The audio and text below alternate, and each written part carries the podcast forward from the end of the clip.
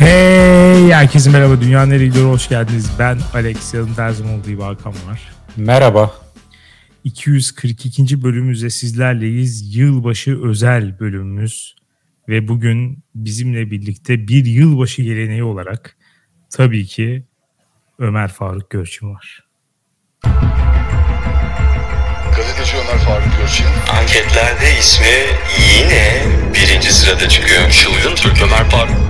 Yine yaptı yapacak. Ünlü gazeteci Ömer Faruk Görçin yaptıklarıyla yine gündeme bomba gibi düştü. Dünyanın konuştuğu Türk Ömer Faruk Görçin, ünlü futbolcu Messi'yi de geride bıraktı. Gündemde bir kez daha Ömer Faruk Görçin var.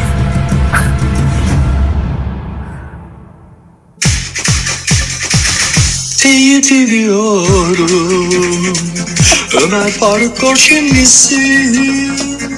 Gazeteci ve dilci Bu çocuk bir dahi Teyit ediyorum Ömer Faruk misin?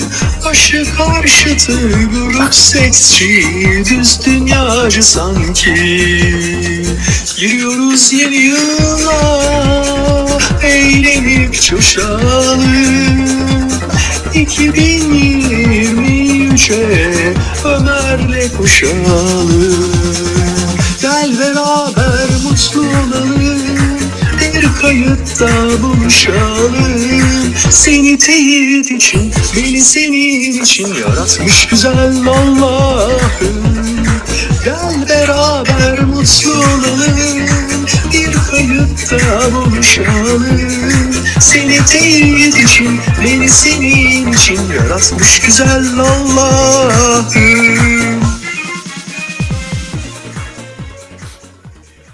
Evet hoş geldin Ömer. Merhaba.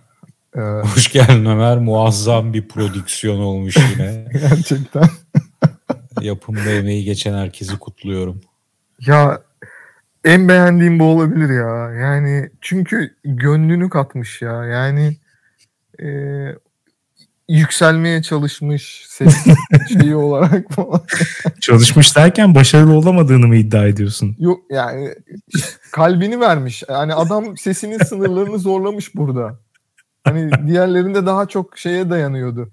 Teknolojiye falan dayanıyordu. Bu sefer bildiğin adam şarkı söylemiş benim için. Çok duygulandım ya. Kalp verilmeyecek adam değilsin Ömer. Çok teşekkür ederim. Çok utandırdınız beni şu an.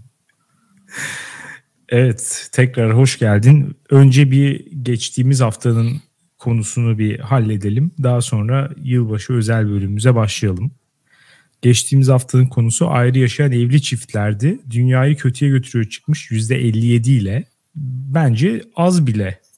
Yani %43 evli çiftlerin ayrı yaşaması iyi bir şey diyor. Nasıl bir şey? Yeni evli bir çift olarak kanına mı dokundu Alex? Dokundu Allah. Karşıma çıkmayın iyi diyenler. Dünyaneregido.com'a gelen yorumlara bakalım. F29 evli erkek demiş ki 3 artı yıldır evli birisiyim. Kendi çalkantılı geçen dönemlerimizden tecrübemle bazı argümanlarınıza düzeltme yapmak istedim. Kadınların ayrı ve evli olma isteğinin erkeklerden çok olmasının sebebini ev işlerinde görmüyorum. Aksine erkeklerin evlendikten sonra eşleriyle iletişimleri değişiyor. Belki sürekli aynı çatı altında olmanın da etkisiyle iletişim, duygusal paylaşım, romantizm vesaire iyice kötüye gidiyor. Ben ev işlerinde %50'den fazla kısmı üstlenen biri olduğum halde eşimin çok fazla keşke ayrı evlerde olup evli olsak dediği çok oldu. Bundaki temel sebep bendeki bazı duygusal sorunlar, ona gösterdiğim ilgi ve romantizmin azalması, bazı temel iletişim problemleriydi. Geçtiğimiz bir sene terapi aldım ve terapi öncesi boşanma veya ayrı yaşamayı çok ciddi düşünen eşim artık istesen de bırakmam seni diyor. Wow. Mükemmel bir insanmış abi. Evet inanılmaz önce... bu evliliğin şu an devam ediyor olması beni şok etti. Helal olsun bu iki insana. Yani Nasıl bu, ya? Bu evlilik bitmez de. Hayır böyle bir insanla ben de evli kalmak isterim ki. Adam ee, kusura bakma ev... kendisinin eşi var. Bir ilişkisi var. Seninle hiçbir şey yapamaz. Hayır yani benim karşımdaki de ev işlerinin %50'sini yapıyor olsa erkek olmasına rağmen e, işte işler sıkıntıya girdiği zaman terapiye gitse falan yani Evet şu an kadın açısından baktın. Evet bu adamla ben de evli kalmak isterim. Ya. Ama e, bir de erkek tarafının yerine koyarsan kendini sana 3 sene boyunca ya ayrı evde mi yaşasak Ömer? Ha, evet. Diyen biriyle mesela birlikteliği bu kadar fedakarca devam ettirebilir misin? Çok seviyor demek ki.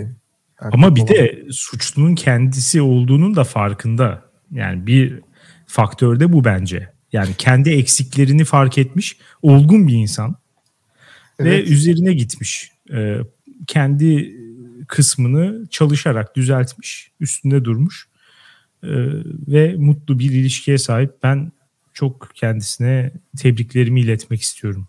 Muhteşem. Bence Ve de bu eğer- arada dediği, dediği de doğru şey olarak. Ee, Birçok ilişki evlendikten ya da işte beraber yaşamaya başladıktan ya da 3-5 seneyi geçtikten sonra şeye dönüşebiliyor. Ee, işte rutin, daha çok arkadaşlık tarafının daha ağır bastığı falan böyle yavaş yavaş hani sevgi, tutku bunların e, giderek düştüğü falan buna bağlanabiliyor. Biraz biz onu tabii çok söz etmedik bundan. Ama doğru aslında. Ya öyle ama şu an e, moda olan bir şey var. Yaşlılıkta arkadaşlar beraber bir eve taşınma fikri. Tabii bu gerçekleşecek mi, gerçekleşmeyecek mi göreceğiz. Ama şu an dolaşan bir fikir olarak yaygın bir şey bu. Dolayısıyla aynı çatı altında yaşayan iki arkadaş haline gelmenin bundan 30 sene sonra ben kötü bir yanını göremiyorum bir evlilikte. Ya 30. yılda kötü olmayabilir ama 3. yılda kötü bence. Evet. Yani çok çabuk. Bazı ilişkiler çok çabuk oraya gidiyor. Çok çabuk arkadaş olduk. Evet. ben biraz onu sezdim yorumdan. Sanki öyle olmuş da oradan döndürmüşler gibi. Geldi. bana daha intens bir ilişki var gibi geldi. Yani Allah ikinci yılda şey olmuş. Yani bir yıl boyunca terapi almış falan. Böyle arkadaşlık durumu yok. O arada böyle büyük bir aşk da var yani gibi geldi bana sanki. Hmm. Bana sanki büyük bir aşktan ziyade evlendikleri için ayrılmayan bir çift görüyorum ben. Olabilir. O da makbul bence. Yaşlardan dolayı da bunu söylüyorum. 29 yaşında 3 küsür yıldır evli. 25-26 yaşında evlenmişler. O yaşlarda bu ilişki bir evliliğe bağlanmamış olsa şu an ne o terapi yaşanmıştı ne de bu ilişki devam ediyordu muhtemelen. Bu da evliliğin güzel yanı. Hakikaten. Bağlayıcılığı. evet. Yıldız Tornavida demiş ki yılbaşı bölümüne Ömer Faruk gelmezse kan çıkar diye yazmaya hazırlanıyordum. Neyse ki Alex'cim audience bilgisi üst düzey olduğu için önden belirtti. Ömer Faruk Görçin Dünya Nereye Gidiyor podcast'in sefiridir biat edin demiş. Bizi de etkiledi bu yorum. Normalde planlarımızda yoktu Ömer'i çıkartmak ama bunu okuduktan sonra bir harekete geçtik ve Ömer'i davet ettik. Evet sevgili Ömer 2022'de ne oldu? 2023'e nasıl hazırlanacağız? Ya e, şöyle öncelikle Tornavida'ya teşekkür ediyorum ama beklentiyi çok yükseğe çekti ve ben bu sene eski senelerdeki gibi bir performans sergileyemeyeceğimden korkmaya başladım. Hiç Ee, kork- yine de evet ilk haberim dünya nüfusu 8 milyarı aştı. 11 yıl önce 7 milyardı. Ee, 2022 itibariyle 8 milyarı bulduk. 9. milyarımız şu anki forecastlere göre 2037'de olacak. Yani Allah'tan bir yavaşlama var diyebiliyoruz. Yavaşlama olması ilginçmiş bu arada. Hala Abi, buradaki ama esas e, nasıl diyeyim o nüfus artışını besleyen şey gelişmemiş ülkeler değil mi? Çin, Hindistan Evet. buraların bayağı gelişeceğini mi varsayıyor benim bildiğim? Çin falan da yavaşlıyor. Ee, Afrika Çin bayağı yavaşladı bu arada. Evet. Biz mesela hat- yanlış hatırlamıyorsam 2032'lere kadar falan artmaya devam ediyoruz. Biz de 30'lardan sonra biz de yavaşlamaya başlıyoruz. Herhalde Afrika. Ana taşıyıcı kolon Afrika. Evet. 11 yılda 1 milyar insan cidden korkutucu. Ya oturup küresel ısınmayı falan da bir kenara koyup bence bunu dünyanın en büyük problemi olarak çözmeye çalışmalıyız insanlık olarak. 8 milyar çok fazla abi. 9 zaten nasıl olacak bilmiyorum yani. yani kardeşim nasıl bir şey bu? Yani 8 olur ama 9 Abi şu an 8 bile 9'u bak, kaldırmaz bu dünya. 8.5 8 600 en yüksek. 9 asla olmaz. ama hayır bak şu an e, karbon salınımı e, birazdan da bahsedeceğiz. Bu mikroplastiklerin vücudumuzdaki şeyi falan yani tükettikçe tüketiyoruz, tükettikçe tüketiyoruz. Bunların hepsi bugün de artık bence Doomsday e, lakabımı da almak istiyorum. Kıyamet geldi. Yani dünya artık bizi kaldıramıyor bence. Evet yani sen gerçekten bu arada doomer oldun. Bu programa çıkmadığın dönemde yani kaçıran dinleyicilerimiz için doomer artık Ömer. Evet. Her şeyden dünyanın sonunun geleceğini düşünüyor. Evet evet. Bence hiçbir şey olmaz. Biz kültürümüzü değiştiririz, üretim şekil, şekillerimizi değiştiririz, dağıtım şekillerimizi değiştiririz. Bir insan bir şekilde adapte olacağını düşünüyorum ben. Optimist bakıyorum. Nüfus probleminde de şöyle bir şey var. Doğumlarda bence sorun yok ama insanlar ölmüyor. Böyle bir problem var. Çözümü orada mı aramalıyız? hani? Çözümü burada arayalım. Biraz fazla iyi bakıyoruz galiba yaşlılarımıza. Belki burada bazı kesintiler, bazı ihmaller gerçekleşebilir. Böyle bir şey olabilir belki. Ya böyle diyorsun da yaşlı nüfusu çok olanlar ama üremeyen e, devletler genelde. Bu da var. evet bunlar yani- baştan üremiş ama şu an çok yaşlı yapmışlar. Ama Avrupa. azalacak onların rakamları. Onlar çözmüş olayı. Bu insanları biz yeterince bakarsak bunların çocukları bakıp ben ben çocuk yapmayacağım ya. Ben keyfime bakacağım noktasına geliyor. Bu da kendi içinde bir çözümdür. Bu iyi bir şey değil ama. Yani gençlerin artması lazım. Çocuk daha çok çocuk olsun. Ya Alex'in dediği olsun. şeye Daha az yaşlı olsun. Mesela o Katılamıyorum. imkansız abi. Yani insan hayatı gün geçtikçe uzuyor. Yani dolayısıyla ben hatta bu 9 falan daha kısa zamanda 9 olabiliriz yani. Şu an Kardeşim uzuyor da kısalsın diyoruz işte. Bunları. nasıl kısaltacaksın? Abi ben zamanında bu programda söyledim ne olması gerektiğini. Yaşlıları temizleyen bir virüs lazım dedim. Bir sene sonra Covid çıktı.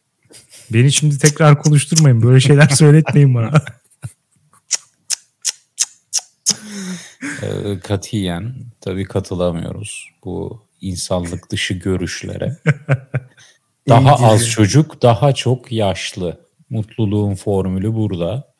Ömer Sen- 9 milyara daha çabuk erişeceğimiz konusunda da sana kesinlikle katılıyorum. Bu 9 milyara daha uzun sürede erişeceğimizi düşünenler, bu forecast'i planlayanlar tamamıyla bu problem gündem olmasın. Nerede çokluk orada bokluk atasözümüz gündeme girmesin. Türkiye olarak yine gündemi belirlemeyelim diye bir çaba içindeler. Nüfus bence dünyadaki en büyük problem. Katılıyorum. Ben de bunu Çok fazlayız. bir şey kapitalist kontrol aracı olarak görüyorum. Gelişmekte olan ülkelere bu komployu düzenlemeyin. Nüfus bam bam devam etmeli. Şu sözde boşuna söylenmedi. Mutluluğun formülü çok açık. Bir sen, bir ben, bir de bebek. En az İşte bir. Bir Evet. bebek. Bir aynen. Evet. Bir olursa şey olmuyor. E, nüfus artmıyor. E, çünkü 2.2 falan mı gerekiyormuş? Öyle bir şey var. Ama Nüfusun şimdi mutluluğun formülü mutluluğun formülü bu. Sonra başına mesela çarpı 3. Daha da mutlu olmak istiyorsan bir bebek. Daha da istiyorsan bir tane daha. Ha, Eşitliğin iki yanını da iki ile çarpıp Evet. Çarpı 3 mutluluğun formülü. Evet bence bir sonraki haberimize geçebiliriz. Tamam. Bir sonraki haberimiz biraz ciddi bir haber. Hemen bunu aradan çıkaralım diye. Çok büyük bir haber diye söylemek zorundayım. Rusya Ukrayna'ya savaş açtı, işgal etti. dört bölgesini şey yaptı. Yani bir yıldır takip ediyoruz. İşte e, Ne gaz- kadar sürer Ömer? Abi bence bu bitmez ya. Yani Nasıl? Sonsuza kadar mı sürer? yani Rusya Ukrayna'yı alana kadar o şeye e, diz çöktürene kadar ya da Putin ölene kadar devam edecek. Çünkü adam kendisini Çar 2. Petro'ya benzetmeye başladı. E, böyle garip garip şeyler söylemeye başladı falan. Rus imparatorluğunu tekrar kuruyoruz gibi şeyler söylemeye başladı falan. Yani bir ki zaten bu savaş hani 7 yıldır devam da ediyor. Yani e, bit- yeni başlamış bir şey de değil. Yani dolayısıyla böyle insanlar savaşın biteceğini falan düşünüyor ama ben pek bitecekmiş gibi gelmiyor bana. Ben şöyle Bu bir şey uzun söyleyeyim. süre Sadece çok kısa bir şey söyleyeceğim. Rusya Ukrayna'yı değil babayı alır. Bilmiyorum. bana da öyle geliyor. Ama ben şu şey dedin ya Ömer. İkinci Petro'ya benzetmeye başladı falan. Bu uzun süre mutlak güce sahip insanların söylediklerinin ne kadar söylediklerine ne kadar inandıklarını tahlil etmemiz gitgide zorlaşmıyor mu? Ya bu, yani cidden delirdi bu adam ve ikinci Petro ben her yeri alacağım mı diyor. Buna inanıyor mu? Yoksa orada Rusya'yı savaşta biz gaza getireceğiz. Hadi yürüyün arkamızdan millet yürüyecek diye böyle bir gaz ortamı yaratmak için mi? Bence söylüyor? inanıyor çünkü savaşın başlaması da böyle bir şey. Yani Rusya hangi akılla Kiev'e girmeyi düşündü ki abi? Yani Kiev'de gerçek bir Rus devleti nasıl kurabilirsin ki yani? Bunu düşünen adam kendisini muhtemelen ben işte Rusya'nın atıyorum 13. yüzyıldan beri devam ede gelen e, şeylerinden bir tanesiyim kafasında yani. Peki Çağrı'dan- Zelenski'den bu performansı bekliyor muydun? Asla beklemiyordum. Ben ilk gün basar gider Washington'da yaşar diyordum. Adam hala Washington'da open mic'lara katılıp aynen aynen. olarak. Abi şey adam hala yeşil tişörtle takılıyor. Helal olsun. Yani bravo. Evet Zelenski hakikaten herkesi şaşırttı. Bu arada ben de başka bir e, kısmına değinmek istiyorum konunun. O da şu bizim dünyamıza daha çok yansıyan versiyonu. Bu savaşla birlikte bazı insanlar Rusçu oldu. Tamam mı? Da, ya Evet. da bazı Rusçular kendilerini Evet. daha çok gösterir oldu. Bu da Evet. e, bir şey. E, ben Rusçulardan çok rahatsızım. Sebep de şu. e, bunlar sürekli şöyle takılıyor ya. İşte siz koyunsunuz. Batı merkez medyası ne derse, size ne verilirse küresel işte düzen tarafından, mainstream establishment tarafından ne verilirse siz onu yiyorsunuz. Birazcık sorgulayın. Gerçekler başka falan. Şimdi böyle takılıyorlar. Şimdi bunu kısmen anlayabiliyorum. Şu kısmını anlayabiliyorum. Batı merkez medyasına bence de güven olmaz. İşte CNN, New York Times falan filan. Bunların çok ciddi problemleri var. Çok ciddi çıkar çatışmaları var. Çok fazla işte yalan yanlış haberler oluyor. Bilmem hepsine katılıyorum. Ama şimdi adam bunu yazıyor. Tamam mı? Bir gün boyunca bunları söylüyor. Abi bir saat sonra bir bakıyorum Russia Today'den bir şey paylaşmış. evet. Ya kardeşim senin paylaştığın kaynak yani tamam belki bunlar güvenilir değil de ya ondan daha güvenilir ya.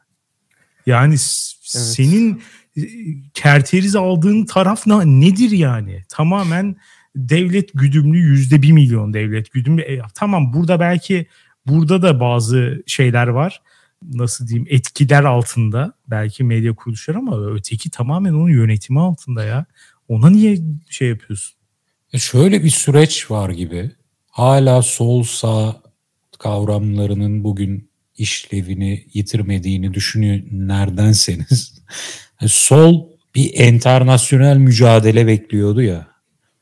Ya onu yine sağ önden yapmaya başladı gibi geliyor bana ya. Bütün ülkelerdeki sağcılar enternasyonel bir birlik içinde hareket Evet, ediyorlar. Birbirlerini destekliyorlar. Yani dünyanın ilk göreceği internasyonel sağdan çıkacak gibi gözüküyor. Çok iyi tespitler. ikisine de katılmamak elde değil. O zaman bu konuyu da geçelim. Evet. Yani bir an çok ciddi bir programda iki akademisyeni dinler gibi hissettim. Hemen geçiyorum konuyu. Ee, yani artık hiç ölmeyeceğini düşündüğümüz birisinin vefatıyla sarsıldık bu yıl. Kraliçe Pakize ikinci- suda mı? K- Hayır. Benzer bir isim. Ee, Kraliçe 2. Elizabeth 70. yılında tahta çıktığının 96 mı 95 yaşında ya da ikisinden biri tam emin değilim. Yüz değil mi? Kocası mı yüzdü? Kocası 98'de herhalde ya. The Crown izliyorum. Mükemmel dizi bu arada. Evet, tavsiye ederim ilgisi olanlara. Hayatını kaybetti. Artık İngiltere'nin başında Kral Charles var. Hiç böyle şey yapasım gelmiyor. İngiltere deyince kraliçe diyesim geliyor. Yani kral daha bende oturmadı. Charles oturmadan gidecek zaten muhtemelen. Yani Ee, hayırlısıyla da diyelim. Ayrıca Crown ben de bir Crown izleyicisi olarak kraliçenin ya herhalde e, kadın görev icabı ben ölene kadar bu görevi sürdüreceğim diyor. Çocuğuna karşı bir husumeti yok diye düşünüyordum. Veya bu aptal diye ben buna görev bırakmıyor diye bırakmayayım diye düşündüğünü sanıyordum. Ama Crown'u izleyince kraliçeye sonuna kadar hak verdim. Charles Evet. kral olmamalıydı. Nasıl ya? Niye? Charles çok akıllı, e, düşünsel yönleri güçlü bir adam değil mi? Pek istemiyor O- gibi gözüküyor bu arada. O çok istiyor. Asıl bu tabii 90'larda Biz başka falan dizileri mi izledik arkadaşlar? Üçümüz de bambaşka nasıl yorumladık Ben ya? Crown'u izlemedim bu arada. Sadece Hmm. adamın tahta geçtikten sonraki hal ve tavırları ya da belki şöyle diyor yani 98 yaşında gelecek tahtın içine sıçayım. Modunda hareket ediyor olabilir ama şu an pek istemiyor gibi gözüküyor. Memnun değil gibi. son 5. sezonu izledin mi Hakan? İzledim. İşte Ne Allah vereler de dallavereler çeviriyor kraliçenin arkasından. Tabii tahtı almak istiyor. Yani monarşinin herhalde 90'larda tabii ben bilmiyorum o dönemler bir sıkıntı yaşıyor monarşi. Bu diyor ki ben monarşiyi kurtaracak kral benim falan kafasına giriyor. E, tahtı almaya çalışıyor. Gazeteye annesine annesini kötüleyen yazılar yazdırtıyor. Ben kraliçe olsam Karısını vasiyetime yazardım ki hani monarşi dağılsın. ben ölünce monarşi dağılsın veya bunun çocuğuna geçsin direkt. Vasiyet He. olarak yazardım. Ana yüreği bu Hakan dayanamıyor. Yapacak bir şey yok. Ama e, bu arada ben şöyle bir tahmin yapayım. Bence Charles minimum 10 sene bu Tabii, tabii. lay- layıkıyla yerine getirir. Ya bunların gen belli ki 85 üstünü görüyor abi. Yani bunlar Ya sorma monarşinin bir sonraki işlevi artık e, siyasal hayatta bir rol oynamaktansa laboratuvarda bir rol oynamak olabilir. Bunların genlerini alıp incelesinler ya uzun yaşam sırrı olarak. Evet, Onlardan bir guinea pig yapalım. Evet geçen gün e, özel bir konuşmamızda bu konu gündeme gelmişti. Yani akraba evliliği ömrü uzatıyor gibi gözüküyor. Çıkarım. evet aramızdan ayrılan bir diğer siyasi figür çok kötü ayrıldı bu adam ama ya. Yani Japonya eski başbakanı Shinzo Abe hepimiz hatırlıyoruz değil mi adamı arkadan önden pompalı tüfekle vurdular ve böyle anime dizilerdeki gibi iki kolu bir araya öyle dışarı açılarak diye öldü adam. Yani çok acayipti. Ve şey tarikatçı bir manyak öldürmüş adamı bildiğim kadarıyla. Hmm. Böyle Daha bir- doğrusu annesini o tarikatın kandırdığı bir manyak öldürmüş sanırım. Öyle mi? O kadarını bir, bir tık Ben daha de derine hatırlıyorum. Olabilir. Garip. Bu e, Asya ülkelerinde bu tarikatlar büyük sıkıntı ya. Yani, Evet. Ya bir de Japonların manyak üretme potansiyeli çok hafife alınıyor. İşte 2. Dünya Savaşı daha barışçı bir ulus oldukları için bunların her türlü sapıklığına müsamaha gösteriliyor. İşte yok otomattan kullanılmış don alıp koklamalar. Yok işte yok işte mangalar, he- hentailer, bilmem ne, animelerde 13 yaşındaki çocuklarla evlenme hayalleri falan. Bunların her şeyine çok fazla göz yumuldu. Masa yaptım gerçek mi pasta mı? Evet ya O ne ya? Japonlar Japonlar çok şımardı. Yani bir şey lazım.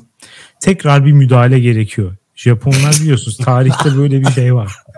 Müdahale derken atom bombasından bahsediyoruz yine. Artık artık 1940'ların dünyası yok. Daha medeni bir e, dünyadayız. Başka şekillerde müdahale edilebilir diye düşünüyorum. Ama Japonları başıboş bırakırsak eğer mesela bu da bir tahminim olsun. Bizi dinleyecek kişilere, sonraki nesillere bir şey bırakıyoruz burada. Japonlar bence en geç 2030'lu yıllarda problem çıkartacak dünyanın başına. Ama bunu da bir tahmin olarak burada yatıyor. 2030 Bu konuda biraz katılabilirim. Bir Japonlar, bir Almanlar. Bunlara dikkat etmek lazım. Almanya problemi, Alman problemi nüfusu seyrelterek çözüldü gibi. Artık. daha az Alman var, daha fazla göçmen var? E, Buradan tabii canım mı? Berlin'de Alman nüfus yüzde 20 falanmış galiba. Yüzde 80 göçmen veya göçmen çocuğu. Olabilir. Orada problem çözüldü. Ama Japonya buna da biraz direnen bir toplum. Orada da artık bilmiyorum Alex yaratıcı yöntemlerini. Japonya Sos- yılda iki haneli göçmen falan kabul ediyor diye biliyorum. Yani böyle 82 falan. E işte. Öyle o kadar büyük bir şey var. Ee, Ya zaten göçemezsin de. Pahalı. Öyle de bir şey de yapmışlar yani. Abi paran olsa Giriş da bariyeri de çok yüksek. Ya mesela bir tane Japon bir kız, e, bir hanımefendi e, şeydi. Yarı Japon, yarı başka bir şeydi. Güzellik kraliçesi seçildi. Ülke ayağa kalktı. Hani full Japon almak zorunda. Hani ana baba 16 sülale Japon olmak zorunda falan. Hani orada öyle bir Orada daha yaratıcı teknikler lazım. ırkçı bir kafa da var anladığım kadarıyla. Evet müdahale Evet. gerekiyor. Bir sonraki haberim yine siyasi e, veda ama bu sefer hayata veda değil. Benim şahsen çok sempati duyduğum bir isim Boris Johnson. E, Covid döneminde e, parti yaptığı için İngiltere Başbakanlığından istifa etmek zorunda kaldı adamcağız. Yani bu kadar masum bir olay yüzünden koskoca başbakanlık gitti. Ya Zelenski için e, şartlar sebebiyle tarihi bir siyasi figür olan komedyen deyip Boris Johnson için de şartlar sebebiyle komedyen değil de siyasetçi olan bir figür diyebilir miyiz? Boris Johnson bana çok akıllı, zeki e, deliler var ya onlardanmış gibi geliyordu hep. Ya o bence saç stili sebebiyle tamamen. Evet, saçlarına. Onun başka bir sebebi yok yani. Saçları karışık olduğu için. olduğu için çok zeki şey veriyor değil mi? Evet. O zaten o yüzden. Yoksa adam yani yok mu bir sürü stil danışmanı var, parası var. Gider efendi gibi bir saç kesimi yaptırabilirdi. Ama bu hani dahi işi başından aşkın hani bütün zamanımı İngiltere'ye veriyorum. Moduna girmek için o saçları bir türlü kestirmedi. E, O da onun sonu oldu yani. Bir yandan da işte ciddiye de alınamıyorsun onu da yaptığın zaman. Peki o zaman şöyle bağlayayım. Saçları olmayan Bruce Willis de veda etti. Neye veda? Aktörlüğe. aktörlüğe. Afazya hastalığı dolayısıyla 2023'te kaybettiğimiz e, bir isimde şey Bruce Willis. Hiç saçı yok. Afazya hastalığı nedir ya? Abi e, konuşma e, yetini kaybediyormuşsun. Konuşamıyor Vay yani ya, adam. çok fenaymış. Evet. E, bir aktörün de en önemli şeylerinden bir tanesi konuşmak. Öyle de Her- belki bir dilsiz kesti gelebilirdi yani Bruce Willis'e. Oscar adaylı. Garantili. Kendine oynuyor. Bruce'un hayatı. Of ya Ömer 2022 Tamam. bu kadar da kötü geçmiş olamaz ya. Abi kötü bak bir diğer veda var. Federer. Aa, Şimdi siz bilmiyorum ne kadar ilgilisiniz tenisle ama ben hiç ilgili değilim. Bilmiyorum onun için ne ifade ettiğini spor için. Ama herhalde bir Schumacher Formula 1 için neyse bu adam da tenis için öyle bir şeydi değil mi? yani sayılabilir belki ya. Ee, ama tabii şöyle bir sıkıntı oldu Federer'de. Kariyerinin son döneminde e, çok fazla kişi ona yetişti. Böyle bir yoksa hani çok daha büyük bir figür olacaktı. Ama hem Nadal hem Djokovic kendisine yetişip geçme emareleri gösterince Federer'e de böyle teselli şeyleri kaldı. İşte çok klas adam. Ondan sonra işte bekendi tek elle vuruyor falan tarzı böyle garip övgü şeyleri kaldı. Ama ya benim kalbimde her zaman tenisin bir numarası Federer. Ben en çok kendisini izlemekten keyif aldım. Ama gerçek şeylere baktığım zaman nefret etsem de mesela Djokovic daha başarılı. Gerçekten. Federer bir de oynarken böyle şeyi böyle bir havası olan bir herifti. Hani Kobe Bryant mı LeBron James mi dersin ya böyle Kobe Bryant'ı seversin. Niye? Çünkü daha böyle bir tarzı vardı falan böyle oynarken. Sanki Federer öyle bir tipti gibi anlıyorum. Daha bile Federer bence daha bile şey klas. Ya Federer böyle üzerine yanlışlıkla tenis üniforması geçirilmiş bir İngiliz kraliyet üyesi gibi takılıyordu. İmaj yarattıkları imaj oydu yani. Böyle Evet. salonda viski Aynen. içerken bir anda bir transformasyon ve kortta herkesi eziyor. Evet o Rolex kadar beyefendi bir adamı. Aynen. Bay Federer maçınız başlamak üzere. Aynen. Viskisinden son yudum alıp. Wimbledon'ı kazanıyor ve geri dönüyor salona içiyor. Hiç terlememiş bile. Öyle bir imaj oluşturuldu onun için. Evet. Ama öyle de görünüyor Hak ediyor adam da. yani. Evet. Evet evet. Hak etti şimdi Allah için hak etti ama yani ben de bir federarcı olarak itiraf etmek zorundayım ki Djokovic God. Evet. God. Peki şeye ne diyorsunuz? Veda veda maçına ne diyorsunuz? Zırıl zırıl ağladı yanında Nadal o da ağlıyor falan filan. Ne oluyor abi? Niye bu kadar ağlıyorsunuz ya? Ama Bir tenis yandan öyle da hoşuma şey gitti. Ya tenis böyle bir şey mi abi? Böyle bir şey değil tenis. Futbolda şey oluyorsun, teknik direktör oluyorsun, baskette koç oluyorsun, kariyer devam ediyor. Teniste ne oluyorsun abi? Ya Federer ya, olmuşsun ya. zaten kardeşim. Daha ne olacaksın? Bitti ya? yani şey bitti yani o Tenis yorumcusu ol. tenis Almayacaklar mı seni yorumcusu işe? ne abi? Dünyada tenis yorumcusu olarak tanınıyor. Ya belki şu etki etmiş olabilir Alex. Şu genel kanı var ki bence de doğru. Dünya tarihinin gelmiş geçmiş en iyi 3 tenis oyuncusu aynı döneme denk geldi.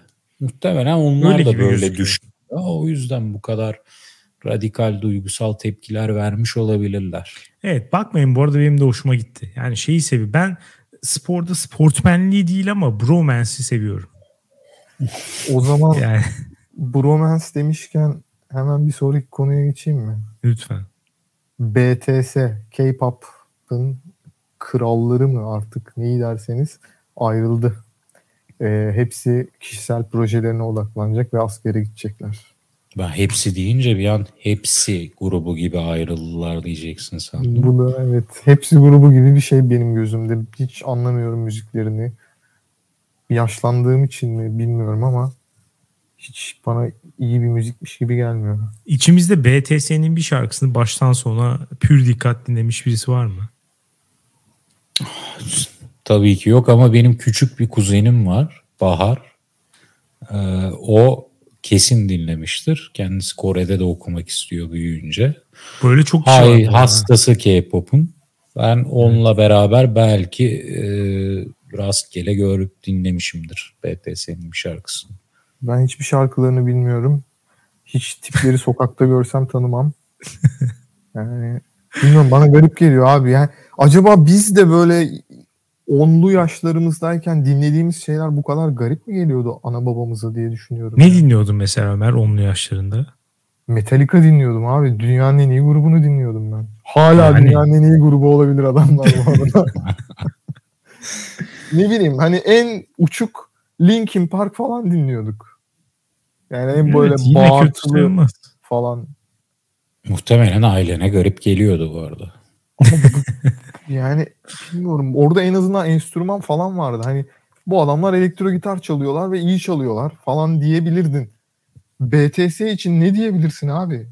Güzel Neydi? dans, ed- dans ediyorlar. Koreografi var. Koreografi. Yani sanatın iyi bir gitar solodan koreografiye kadar düşmüş olması çok üzücü. Eyvah. Çok elitist yaklaşımlar. Ben ne kadar ben de bir hiç BTS şarkısı dinlememiş olsam da Bu yaklaşımı da fazlasıyla elitist buluyorum ve kınıyorum. Peki. Ben de zaman 2022'de Ömer'in sıfatları arasına bilim düşmanından sonra sanat düşmanının da eklenmesini görüşlerinize sunuyorum. bence tam tersi Kabul ve edildi. asıl elitist olan sizsiniz ve ondan dolayı bir sonraki haberim siz elitistleri çok çıldırtacak bir haber.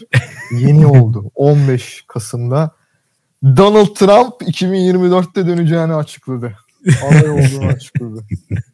Siz elitlerin kafasına vura vura bence kazanır da seçimi. Eğer işler böyle giderse tabii. Bu Biden Bence kaybetti bile Trump seçimi. Ne zaman kaybettiğini de söyleyeyim. Huge announcement dedi. Ee, işte yarın bilmem ne 15 saat kaldı vesaire. Saat geliyor. Geri sayım bitiyor. Saat geliyor. Trump NFT'si çıkmış. Öyle mi oldu ya? Ben o kadar takip etmedim. Hayır NFT'lerin bu kadar hani artık tamamen bittiği ve işte scam olarak görüldüğü, e, kriptonun genel olarak gözden düştüğü bir dönemde böyle huge announcement deyip sonra Trump NFT kardı. Bence Trump artık şeye başlamış. Yani ben tekrar başkan olamam. Bari tokatlayalım. Biraz para kazanalım. Biraz para Ama biliyorsun ilk başkanlık yarışına girdiğinde de Trump steakler, etleri, Trump şarapları falan hani Evet, arkada seviyor. onların tanıtımını yaparak seviyor. başkanlık adaylığını açıklamış mıydı bir şey? Alex anlamamış abi. Amerikan siyasetini anlamamış. Elit kaldı abi. Fazla elit kaldı. Sen git Bernie Sanders'a oyunu bas abi. The Bernie Sanders. Ben bu arada şeyin kazanacağını düşünüyorum. Ee, DeSantis'in kazanacağını düşünüyorum başkanlığı. Ben de onu diyecektim. Yani Trump e, cumhuriyetçiler arasından çıkamayacak. Çıkamaz. Benim inancım da o. Başkan adayı dahi olamayacak. Cumhuriyetçilerin başkan adayı olamayacak. Görürüz arkadaşlar. Daha 2024'ü var. Bu şey bu konuyu 2024 başında da konuşuyoruz Evet. muhtemelen. Bu arada ama Trump'ın Twitter'a dönmesine çok sevindim. Döndü Yani mü? Mi ki? Hayır yazmıyor ama hesabı Ha. açıldı en azından. an Eski tweetlerini görebiliyoruz. Evet. Dolayısıyla bundan dolayı Elon Musk'ın Twitter'ı satın almasına da sevindiğini söyleyebilir miyiz Alex? Söyleyemem. Sitenin içine sıçıldı bu arada. Yani Twitter yoğun olarak kullanan herkes buna hak verecektir. Sitede sorunlar bitmek bilmiyor. Gün geçmiyor ki başka bir kepazelik yaşanmasın. Her gün başka bir problem. Ee, ama bir yandan çok mutluyum bu arada. Çünkü Twitter'ı aldığından beri ya zaten inanılmaz ölü bir yatırım olduğu her e, kes tarafından tescilli. Yani 44 milyar dolar bu sitenin etme şansı yok bu şirketinde. Ee, batacak inşallah. Yani Elon Musk batıracağız gibi gözüküyor. Elon Musk'ı batıracaksın da sen ne yapacaksın Alex? Sen Twitter'sız nasıl yaşayacaksın ya? Evet. Abi biz de tamam. biz de bağımlıyız. Gerçekten bağımlıyız. Ama belki ne bileyim ben de TikTok'a falan geçebilirim yani. Öyle bir Oho. Yani hiç senlik bir yer değil. TikTok gerçekten TikTok hiç benlik bir yer değil. çok, çok Ya. mutlu Yani bir yer. bir şey lazım. Text based başka bir sitenin çıkması gerekiyor. Yani video temel iletişim yöntemi video olduğu sürece e, ben bağımlı olamam. Yani girerim, vakit geçirebilirim ama Twitter gibi bağımlı olamam. Evet ben de TextBase yeni site çıksa da gidip takipçi kassak diye bekliyorum. Twitter'ın sahibi Jack yeni bir site kurmaya çalışıyormuş sanırım. Abi, O da biraz ya. salak ya. Ya bu arada Elon Musk'ın Twitter'ı almasında tek sevindiğim nokta kehanetimin gerçekleşmeye yaklaşması. O da bu tarz sosyal medya platformlarının hep böyle ilerici, liberal, sol e, doğası gereği böyle olduğuna inanılması, mitinin patlaması. Bildiğin e, Elon Musk aldı ve hani sağ görüşler sanki Twitter'ı domine etmeye başladı. Şimdi gelelim o sosyal medya, özgürleşme, ve demokratikleşmeyi getirircilerin cevaplarını şimdi dinleyelim. Ya Twitter'ın ama Facebook'laşması e, Elon Musk'ın almasından önceydi bence. En azından Türkiye timeline'ında ben görüyordum. Eskiden bir tık daha güzeldi timeline. Şimdi çok kötü. Üzücü. Bir sonraki haberime geçeyim. İsterseniz çok modu düşürmeden. Tabii tabii. Kanye West'in delirmesi. yani adam e, bunu şey olarak söylemiyorum. Gerçekten delirdi adamcağız. Yani Evet. e, herkesin masaya koyacağı iyi bir şey vardır. Özellikle Hitler'in vardır falan gibi açıklamalar yapıyor. Svastikalar paylaşıyor. Televizyon programlarına maske çıkıp takıyor falan. Her yerden cancel yedi. Çok acayip. Yani 2-3 sene önce dünyanın en büyük rapçisi falandı değil mi bu adam? Tabii canım. Yani Jay-Z bu falan böyle bir numaralı adamdı. Şu an her yerden cancel yedi. Ya Bir cancel- konuda görüşünüzü alabilir miyim? Tabii. Kim Kardashian dolayısıyla mı delirdi yoksa bu zaten olacak mıydı? Kanye West de deliydi bence zaten. Ben 2018'de atılmış bir tweet gördüm ya da daha önce. Bu adamı ekrandan çekin işte Hitler'i savunup delirdiği ortaya çıkmadan önce e, çekin falan diyor. Adam 5 sene önceden görmüş mesela bunu. Ama e, ya Kanye West'te her zaman şey vardı. Daha böyle iki şekilde düşünülüyordu Kanye West'in bu hareketleri. Bir tanesi işte hani albümü çıkacak PR yapıyor. Hani gündeme gelmeye çalışıyor. Daha böyle kontrollü kaos Hmm. teorisi. İkincisi de hani bu adam bipolar, hasta. Ee, arada bir atak geçiriyor ve bunları paylaşıyor. Sonra da kendi kabuğuna çekiliyor. Bir tarafta bunu savunuyordu ama yıllardır bu muhabbet var. Ee, ama bu kadar tabii çıldırmamıştı hiçbir zaman. Evet. Yani bu bu, atak seviyede tabii çok ayrı bir şey. yani şimdi e, herkes kendi hesabına şeyi savunabilir. İşte cancellanma işte olmasın ifade özgürlüğü falan. Ama Kanye West çok zorluyor Yok gerçekten. yok. Hayır. Kanye West'inki dinlenecek gibi değil abi. Adam bir de hani şeylere çıkıyor ya. Mesela Alex Jones gibi bir tane tam bir manyak. bir herif mesela programına çıkartıyor Kanye West'i. Onun bu işte popülaritesinden pay almak için falan. Kanye bir çıkıyor. Hitler aslında çok iyi adamdı. İşte Alex Jones yatıştırmaya çalışıyor. Aynen. Alex Jones şey diyor ama bir dakika ama sen sonuçta Hitler'i sevmiyorsun değil mi falan diyor. Kanye West şey diyor o ben Hitler'i çok seviyorum. Ay, Alex Jones akil adam olmuş. O yüzden şunu düşünüyorum. Kanye West acaba şu projenin bir ürünü mü? Yani olayı çok ekstreme götürüp Trump'ı normalleştirme projesinin bir ürünü olabilir mi acaba? Trump'ı mainstream'e taşıma projesinin bir kendini yakmış olabilir mi acaba bu şekilde? Büyük gördü. Evet liberal komplosu böyle oluyormuş abi demek ki. Yani vay be dedirtti. Helal olsun. İfade özgürlüğü demişken o zaman Will Smith'in attığı tokattan da bahsedelim mi? Kendini bir ifade etme biçimiydi o da. Ee, Oscar ödül töreni miydi? Ee, Evet. Chris Rock'ı sahneye çıkıp tokatladı. Çünkü karısının e, saçlarının dökülmesiyle alakalı bir hastalığı hakkında şaka yaptığı için. 2023'ün 2022'nin en akılda kalan en çok konuşulan magazin olayı herhalde buydu diye düşünüyorum. Kesinlikle. Doğru. Bu konuda hatta bir bunu konuşmuştuk sanırım Alex değil mi? Evet evet. Bölümde konuştuk.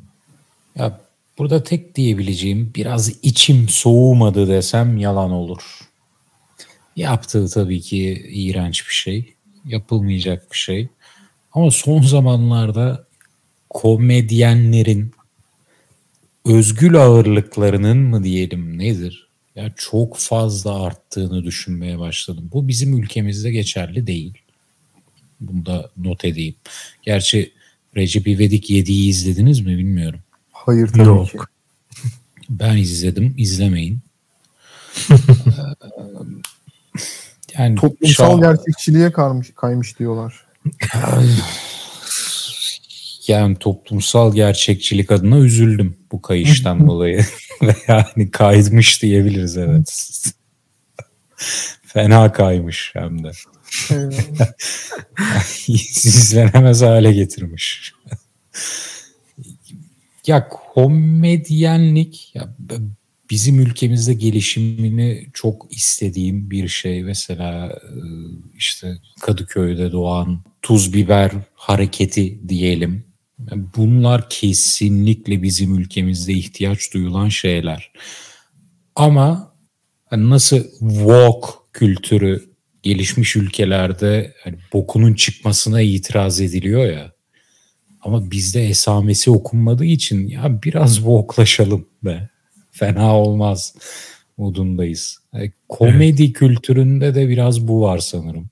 Bu, bunu yaşıyoruz. Bizde çok eksiği var gelişmesi lazım ama gelişmiş ülkelerde de komedyenler artık böyle bir halk ozanı, filozof, şair, her konuda görüşüne başvurulması gereken tipler çok böyle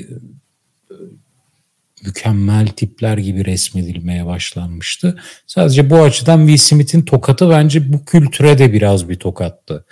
Tabii ki o tokadın amacı şeydi. Yani bundan biraz bağımsızdı. Çok daha primitifti. Karıma bence... laf etti. Aynen. çok... kadını düşürdüğü durum falan da çok kötü. Yani ben olsam boşanma davasını açmıştım. Smith'e. Orada Chris Rock başarılı bir komedyen mi ya? Sanmıyorum değil mi? Yani Bence öyle, değil. Bence de kötü bir komedyen yani. Ben de bayıldığımı söyleyemem ama komedi dünyasında çok çok önemli bir figür. Öyle mi? Doğru. Tabii canım. Ya zaten Oscar sunuyor abi adam. Yani daha üst düzey bir şey yok. Eyvallah. O zaman bir diğer organizasyon Dünya Kupası'nı gördük. Ben bu kadar iyi geçeceğini beklemiyordum. Katar'dan bir böyle bir hikaye çıkacağını beklemiyordum ama çok iyi bir Dünya Kupası izledik gibi hissediyorum. Gerçi oturup bir maçı baştan sona hiç izlemedim ama sürprizleriyle, fasıyla, Messi'nin e, dünyanın en iyi futbolcusu olduğunu ortaya koymasıyla falan filan e, güzel bir Dünya Kupası gördük. Evet ben bu arada neredeyse bütün maçları izledim. Yani hepsini izle, izlemiş olabilirim neredeyse. Ya da wow. kaçır, kaçırdığım maç sayısı 5'ten kesin az mesela. Bu, bunu yüzde yüz söyleyebilirim yani. Gerçekten çok güzeldi. Ben böyle güzel olacağını da bekliyordum. Sebep de şu tamamen sezon ortasında oynanması. Ha, yani normalde performanslar dünya, yüksek. Aynen. Yani fiziksel olarak her takım çok hazır. Ee, dolayısıyla çok daha korakor geçeceği garantiliydi bu Dünya Kupası'nın. O açıdan gerçekten çok güzel oldu. Belki yani bundan sonra da şey düşünülebilir işte Kasım'da, Aralık'ta Dünya Kupası yapılması falan düşünülebilir ya da işte sezonun başka bir bölümünde falan. En sonunda çünkü futbolcular artık havlu atmış oluyor. Posası geliyor adamın Dünya Kupası'na. E, o zaman o kadar tempolu maçlar falan izleyemiyorsun. Çünkü artık yorulmuş oluyor bedenler. E, o bakımdan iyiydi işte şey bakımından skandaldı baştan sona. Yani saha içi bence benim izlediğim ilk izlediğim Dünya Kupası 98'i saymıyorum. Çok yani küçüktüm izlemişimdir muhakkak ama hatırlamıyorum. 2002 izlediğimi hatırlıyorum. 2002'den bu yana benim saha içi izlediğim en iyi Dünya Kupası açık ara. Ee, ama saha dışı da tabii bir o kadar rezalet. Yani her şey şeyiyle mi? baştan sona. LGBT meselesi, o stadyumların var. yapımında işçilerin ölümü. Aynen yani on binlere varan bir evet. ölüm olduğu söyleniyor. Artık ne kadar onu bile onu bilememek bile başlı başına bir problem. Yani onunla ilgili bir veriye bile veriye bile ulaşamıyorsun yani. Yok, Öyle bir evet. sıkıntı var. Ee, işte LGBT olayı ayrı bir boyutu. Hani bunlar yasakladı. FIFA bu yasağa uydu işte Avrupa milli takımları çok bu konuda meraklı gibi gözüküyorlardı ama bir sarı kart pahasına duruşlarından vazgeçtiler. Hani bir adet sarı kart ya. Kaptan olan kişi pazu bandı takacak. Gökkuşağı pazu bandı takacak. Cezası sarı kart dediler. Adamlar bir tane sarı kart yemeyi göze alamadı. Çıkarttılar mesela. Başka bir şeyler yaptılar falan. Rusya'ya karşı bu kadar böyle sert bir duruş sergileyebilmişken burada nasıl duramadılar peki? bilmiyorum belki de çok fazla baştan zaten bu istek e, çok olmayabilir. Özellikle futbolcular arasında çok olmayabilir belki. Hmm. Ee, ben ondan birazcık şüphelendim. Hani artık hani bu da olacaksa biz de yapmak istemiyoruz moduna girmiş olabilirler sanki. Bir de belki de FIFA çok fazla zorladı bilmiyorum. Ama o kısmı ondan sonra işte stadyumlarda içki satılmama kısmı bunun savunulma şekli işte 3 saat de içki içmezseniz ölmezsiniz tarzı bir hani savunulma şekli. Ondan sonra FIFA başkanının turnuva başlarken çıkıp işte e, bugün ben gay hissediyorum. Bugün ben göçmen işçi gibi hissediyorum falan gibi açıklama yapması. Ondan sonra İlginç Nusret'in, bu arada. Nusret'in kupa töreninde sahaya inmesi, Evet. Arjantinli futbolcuları darlaması, Dünya Kupası dokunması, wow falan çekmesi. Ondan Peki sonra Messi'nin Messi- üzerine o giydirdikleri Bak ona ben kıyafet. katılmıyorum. O iyi bir hareket bence. O Bence onurlandırma de- hareketiymiş abi misafiri. Ya ister istediğin kadar onu bak şöyle onurlandırma nasıl olur abi? Messi'den böyle bir talep geldi mi? O zaman Bilmiyoruz onurlandırabilirsin ya da Ya adama yapma sorarsın. Alex bu bir farklılıktır ama Dünya Kupası'nın na- Evet. bu kadar diye farklı ülkelerin hani bende olsun bende olsun demesinin sebebi de biraz bu. Hani o bir farklılıktır ve Aynen. ay görüntü olarak da şık duruyordu bu arada. Ya ben Bence de. görüntü görüntü açıkçası benim umurumda değil yani. Şık bulan da olabilir. e, Şık olmadığını düşünen de olabilir. Ben orayı hani dikkate almıyorum açıkçası. Bu hani kişisel zevk bir noktada.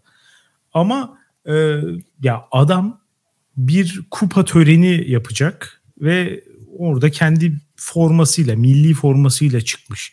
Üzerine bir şey giydirmek bence bana saygısızca geliyor. Ama Ben- yani bu şeylerin böyle bir özelliği de var. Yani kendi kültürlerini empoze etmek istiyorlar gerçekten. Yani Bence güzel bir şey abi. Arap Yani milliyetçiliğinde böyle Mesela bir durum var. Türkiye'de olsa Messi kazansa bir tane Türk kahvesi yudumladıktan sonra gidip kupayı kaldırsa güzel olmaz mı abi? Ya zorla bunu yapıyorsan güzel olmaz yani. Bir de yapacaksın bir de abi. şöyle bir şey var. O kadar misafir gelmişsin abi. Bak bir de şöyle bir şey de var. Mesela dediğin mizansen kupa törenini bozmayan bir mizansen. Adam hani önce onu yapar sonra onu yapar. Mesela şöyle bir düzen ayarlanabilirdi işte. E, Bişt mi onun adı? Evet. Bişti giyerdi Messi mesela. Sahneye öyle çıkardı. Madalyasını alırdı, ödülünü alırdı bilmem ne. Ama en son kupa törenine geçerken çıkartırdı. Yine kendi formasıyla alırdı. Ya bu zamana kadar başka hiçbir ülke tarafından da yapılmamış bir şey, yapılmamış bir şey. Ee, Başlamalı. ya bence Evet. hoş bir hareket değil. Bunları dayatmak bence problemli bir hareket ve insanları neden en çok fazla rahatsız etti? Benim düşüncem şu. Ee, genel olarak bu hani Katar Dünya Kupası ve en son finali de bu hareket. Hepsi birden insanlara şunu hissettirdi. Eğer yeterince paranız varsa her şeyi yapabilirsiniz. Yani her hareketiniz bir ölçü tolere edilecek. Muhakkak yani her hangi değere saldırırsan saldır, hangisine uyum sağlamazsan sağlama problem değil. Yani çıkartıp parasını verirsen abi hepsini yapabilirsin. İşte bu bu düşüncenin yanlış uygulanışı. Diğer her şeye katılıyorum yani. Saha dışı aşırı boktandı dedin ya. Saha dışının tek güzel yanı muhtemelen Messi'nin o bişt dediğiniz şeyi giymesiydi bence. Bence dünyanın gerçekleri böyle. Yani ne kadar param varsa Belli ki onu öyle şey zaten. yapıyorsun. Ya Yani evet, bu arada o zaman şuna da gelelim ya. oldu. Messi rezil bir karakter saha dışı olarak. Ya, Niye nereden o zaman bunları da konuşalım. Ha, oraya da Katar bişt giydirmeye zorlamış falan. Messi körfez parasını çok seven bir insan. Suudi. Arabistan'ın kültür elçisi olmuş. Turizm elçisi aynen. Ya Messi dümdüz bir herif abi açıkçası. Yani Vergi şey kaçırmaktan bence. İspanya'da yargılandı. Messi sağ dışı rezil bir karakter yani. Ama onunla alakalı Herif şimdi Dünya yani Kupası'nı şahsıyla kaldırırken alakalı bir itiraz değil bu. De rezil bir insan. O yüzden o kupanın da onun eline verilmemesi lazım diye falan mı vardıralım? Adamlar kaldırırken bişt giydirmiş. Bundan daha masum bir şey düşünemiyorum ben.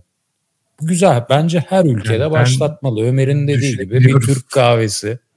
Ağzına Lokum. bir baklava. Yunanistan'a gidince bir sirtaki yapsın. Ne bileyim işte. Aynen seremonide sirtaki. Almanya'da ağzına sosis versinler falan. Bira. Buna, bunu ben destekliyorum. Evet. Ya bunlar hani turnuvanın başka aşamalarında yapılabilecek şeyler hepsi. Hani. Bu tür gösterileri de bunların hepsini yapabilirsin. Ama kupa töreni bence iyi değildi. iyi karşılanmadı zaten.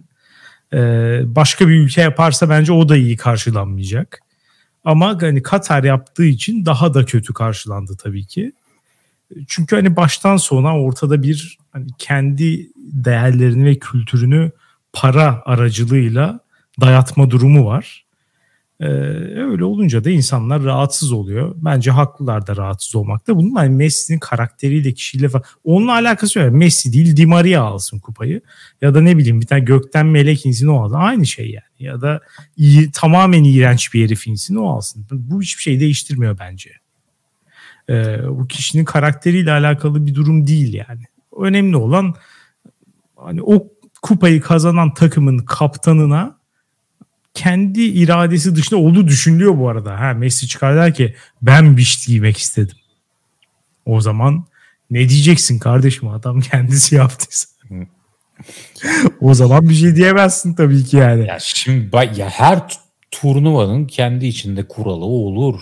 Ya burada buna Wimbledon'da da bir belli bir kurallar vardır. Oyuncular da riayet eder. Ya Katar'da bişt ya Katar'ın derdi bişt giydirmek olsun ya. Ben de bunu diyorum. Evet, ben de katılıyorum ya. Yani en nihayetinde kültürel bir şeyi görmek hoşuma gitti benim de orada. Evet, Ama bir gelin-. Gelin bizi daha çok rahatsız eden bir şeyden bahsedelim. Sadece bizi değil dünyayı rahatsız ediyor şu an enflasyon. 2022'ye damgasını vurdu. Bizi ekstradan rahatsız ediyor. Ama biz biraz da şerbetliyiz sanki. Hani bizim nesil pek değil ama e, bizden öncekiler şerbetli. Yani enflasyon canavarı lafı bizim e, küçüklüğümüzde genelde kulağımızdaydı. 90'larda da böyleymiş. E, şimdi de işte devletin açıkladığı rakamlara göre %87, başkalarının açıkladığı rakamlara göre %187'ye doğru giden bir enflasyon yaşadık. Amerika, İngiltere'de %10 çılgın bir rakam. İkinci Dünya Savaşı'ndan beri görülmemiş bir düzey. İnsanlar e, işte protesto, protesto ediyorlar her yerde. E, ısınamıyoruz, işte e, paramız yok, ilaç alamıyoruz, yemek yiyemiyoruz, öğünlerimizi kısıyoruz. İskoçya'da köpek maması yiyoruz falan gibi şeyler var. Türkiye dışında her yerde protesto ediyorlar diyelim bu arada. ya Türkiye'de de protesto evet Türkiye'de çok yok ya. Türkiye'de sokak protestosu olayı bitti yani. Çünkü e, hemen dağıtılıyor. Evet ya kriminalize edildi. Ya burada e, Sayın Muharrem İnce'nin sözlerini hatırlatmak istiyorum. Önemli şiirini. Enflasyon, mastürbasyon, toplu konut fonu, kapama telefonu. Adam boşuna yazmamış bu sözleri. Boş, boşuna değil. Adam öğretmen. Adeta 2022'yi görmüş. Toplu konut da yapıldı. Enflasyon da yapıldı. Mastürbasyon da yapıldı muhtemelen. Mastürbasyon bu dönem arttı muhtemelen. evet öyle gözüküyor. Nasıl bir date çıkacaksın çünkü? Zor. Zor zor. Yani iki kişilik bir restoran hesabı e, içki değilse bin lirayı buluyor bugün. Vay arkadaş. Ee, gerçekten olacak iş değil. Yani şeyi kaybettik. Ee, Bir ürünün fiyatı nedir? Mefhumu kayboldu bende. Evet her şey aynı anda hem pahalı hem ucuz. Evet. Ee, hani şeyler de inanılmaz. Ben bu arada kendi hesabımı da kaybettim onu da söyleyeyim. İnanılmaz bir borçluluk batağına girdim. Bu dönemde en güzeli bu arada. Yiğidin sürekli- kampçısıdır. Şimdi sürekli böyle bir öğüt de var ya şimdi yani içinde bulunduğumuz ekonomik durumun e, gerçeklerine uygun isabetli bir tavsiye. Hani ihtiyacınız varsa ertelemeyin bir an önce alın olabildiği kadar borca girin bunların hepsi doğru. Neden? İşte şu an mevduat yaratanı değil hani kullananı parayı kullananı ödüllendiren bir sistem var. Ne kadar borç alırsan o kadar avantajlısın. Çünkü enflasyon 80, 100, 150 bilmem ne. Aldığım borç 15, 20 en fazla. Evet. Dolayısıyla kâra geçiyorsun hakikaten. Finansal olarak mantıklı. Ama bir yandan da ya alıyorum alıyorum kardeşim alacak şeyim bitti ya. Ne alacağım artık? Eve varil varil petrol mü alayım ne alayım yani alacak şey kalmadı artık. Bu sefer hani mantıksız harcamalar yapmaya başlıyorsun. Sırf hani daha fazla kâra geçeceğim diye olmadık şeyler alıyorsun. Mesela benim babam falan yapardı böyle işte e, dört tane bir şey alana beşincisi yüzde elli indirim falan. O bir tane bir şey alacaktı ama üç tane eklerdi. İstemediği dört tane şey almış olurdu böylece. ben de öyleyim ya. Onu, ondan da faydalanayım, bundan da faydalanayım derken manyak bir sarmanın içine girdik. Ee, sonu ne olacak vallahi Allah biliyor yani. Neyse ki hakikaten enflasyon düşme ihtimali bence işte hani baz etkisi bilmem ne falan düşer 50'ye 60'a en fazla 40'a falan. Ama daha fazlası da çok kolay gözükmüyor şu an. O yüzden biz harcamaya devam edebiliriz yani. Al ver, al ver, ekonomiye can ver demişti üstad. Evet. Evet. Az evvel protesto dedik. Protestoların bu sefer gerçekten çok acayip olduğu bir ülke oldu. Pro İran. İran'da e, şu an acayip bir protesto dalgası var. Kadınlar başlarını açmak istiyorlar. Dünyada bildiğim kadarıyla başını örtmen gereken tek ülke Ee, ve işte şu an tekrar değerlendirmeye falan başladılar ya da bir yandan insanları asıyorlar. Nasıl ya? Bir Protesto dakika şunu- Suudi Arabistan'da baş baş kapama şart değil mi? Yok zorunda değil. Sadece İran'da. Evet. İran'da herkes kafasını kapatmak zorunda. Bildiğim kadarıyla erkeklerin de şort giymesi falan da yasak. Ya bu arada İran'daki de yani görüyoruz nasıl başörtüsü taktıklarını. Ya bunu şu açıdan söylüyorum hani. Ee, Çok hani- garip bir çıkış. hayır hayır şöyle Gerçek anlaşılmasın tabii ki. tesettür bu değil mi diyorsun? Gerçek İslam bu değil. Ya şöyle anlaşılmasın hani ulan bunun nesine isya, itiraz ediyorsunuz, isyan ediyorsunuz. O kadar örtüde takıverin falan. O anlamda değil.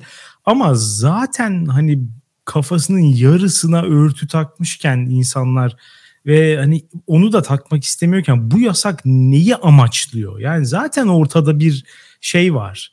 Ee, ya insanlar kaçabildiği kadar kaçıyor belli ki. Sen de ona şeklen uygun olduğu için müsa ya bu yasak zaten gerçekte kalkmış belli ki.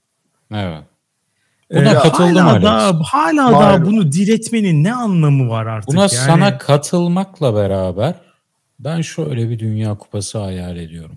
Messi kazanıyor İran'da başına o yarı örtülü o İran stili başörtme dediğimiz onunla kupayı kaldırmasını ben çok isterim. Keşke 4 sene sonraki Dünya Kupası'nda böyle bir şey olsa. Ben, ben o senin bahsettiğin o İran modeli baş kapama olayı bence estetik duruyor.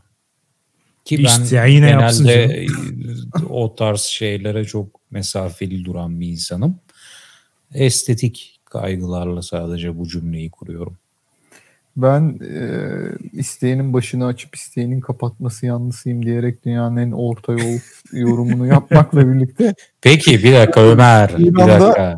evet Bu İran'daki olay nereye varır? Senden bir cümle istiyoruz. çok garip bir ilk defa Hamaney geri adım attı. Yani biz bu işi değerlendireceğiz dediler. E, hala değerlendiriyorlar ama bir değerlendireceğiz demeleri bile çok acayip bir şeydi. Ama benim e, devrim muhafızı arkadaşlarımdan duyduğum şey şu ki bu Abi ülke senin nasıl arkadaşların var ya? bu ülke yıkılırsa yine yenisini biz kurarız diyorlar. Eyvah. Yani Allah Allah. Daha da kötüsü gelecek hani- gibi. Yok daha kötüsü gelmeyebilir ama isterseniz rejimi yıkın. Ee, yine aynı adamlar yeni bir rejim kuracak. Pers baharı mı geliyor? Yani bilmiyorum. Yani ilk defa İran şimdiye kadarki protestoların herhangi bir yere varmayacağı konusunda şeydim yani. E, o yönde düşünüyordum ama bu protestolar bir yere varabilir. Ama e, öte yandan da e, Alex'in dediğine de şu açıdan katılmıyorum. E, yani o başörtüsü meselesi devrimi bir arada tutan meselelerden bir tanesi. Yani o taşı çektiğin zaman bütün 79 devriminin şeyleri aradan böyle takır takır takır takır yıkılıyor. Bugün Yıkılsın başörtüsüler zaten. Ömer Ağar. yani yıkılırsa başka bir şey gelmek zorunda. O zaman da işte ne olur bilmiyoruz. Bambaşka Ya bu- bir şey olur. Evet bu arada hani gelecekte ne olur işte bu protestolar amacına ulaşır mı, başarılı olur mu falan filan hepsinden bağımsız hakikaten İranlı insanlara saygı duymamak imkansız. Yani bu kadar kelle koltukta bir ortamda Tabii. bu kadar cesurca hareket etmek İnanılmaz. müthiş bir şey. Yani Acayip. Türkiye bunun yakınından bile geçemiyor. En işte ya burada zaten hani birazcık bu işler zor da 2013'te hani Gezi Parkı olaylarında falan bir tık yaklaşım hala daha 9 senedir onun muhabbeti yapılıyor. Adamlar hani bu kadar baskının ortasında böyle bir şey özellikle de kadınlar hani hakikaten bunun şeyi öncüsü oldu bu olayın. Ee, Allah hepsine helal olsun ya. Bunu gördükçe ben kendimden utanıyorum yani. Bir de İran çılgın bir istihbarat devletidir. Yani öyle dışarıda çok böyle polis molis falan ekstra göremezsiniz ama 10 kişi bir araya gelip böyle bir devrim mevrim bilmem ne bir şey konuşsun. Hemen 8'ini ertesi gün üniversite yurdundan alırlar yani adamları. Bu Hmm. baskının altında. e, Evet. Yani mesela barikat kurduğu için bir çocuğu 23 yaşında bir genci idam ettiler. Yani bu baskının altında bu işin devam ediyor olması Ha. İran halkının öyle bir şeyi var. Öyle bir protest bir durumu var. Evet milli takımları Dünya Kupası'nda ilk maçta milli marşı söylemedi falan. Ben Yani ona şok oldum ya. inanılmaz Onlar- hareketler hakikaten. Dönmeyecek mi? Onlara ne oldu? Onların akıbetlerini biliyor muyuz? Ben Hepsi yurt dışında oynuyor bu arada oyuncular. Ha, tamam. Ama aileleri vardır abi İran'da. Tabii bir tane canım. ben bugün haberde gördüm bu arada. Eski bir İranlı futbolcunun ailesinin e, Birleşik Arap Emirlikleri'ne mi ne çıkışı yasaklanmış. Pasaportlarına el konulmuş tam Vermez. çıkarken. Vermezler. Bu protestolara destek verdiği Evet. için. Ee, yavaş yavaş bitirmek adına e, Türkiye e, ismini değiştirdi bu sene. Turkey Ya bu çok olarak alınıyor. Türkiye oldu. Ee, Evet. Artık dünya Türkiye'den bahsederken Turkey yani Hindi kelimesini kullanmıyor. Türkiye kelimesini kullanıyor. Birçok yer e, şey yaptı bunu. Ee, ama sanırsam haber kanalları falan hepsi yapmadı diye biliyorum. Bayağı bir uyum sağlanmış durumda benim gördüğüm kadarıyla. Evet, evet. Ben geçen gün ama bir İngiliz gazetesinden manşet görüntüsü gördüm. Doğru mu yanlış mı bilmiyorum. Bir arkadaşım attı.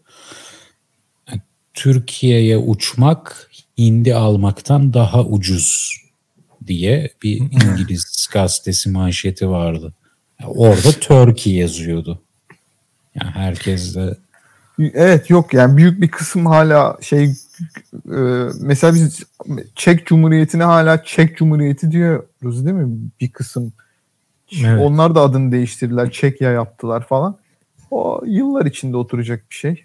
Ya bir de o manşeti atabilmek için, o şakayı yapabilmek için Türkiye'yi Tabii. kullanmamak gerekiyor.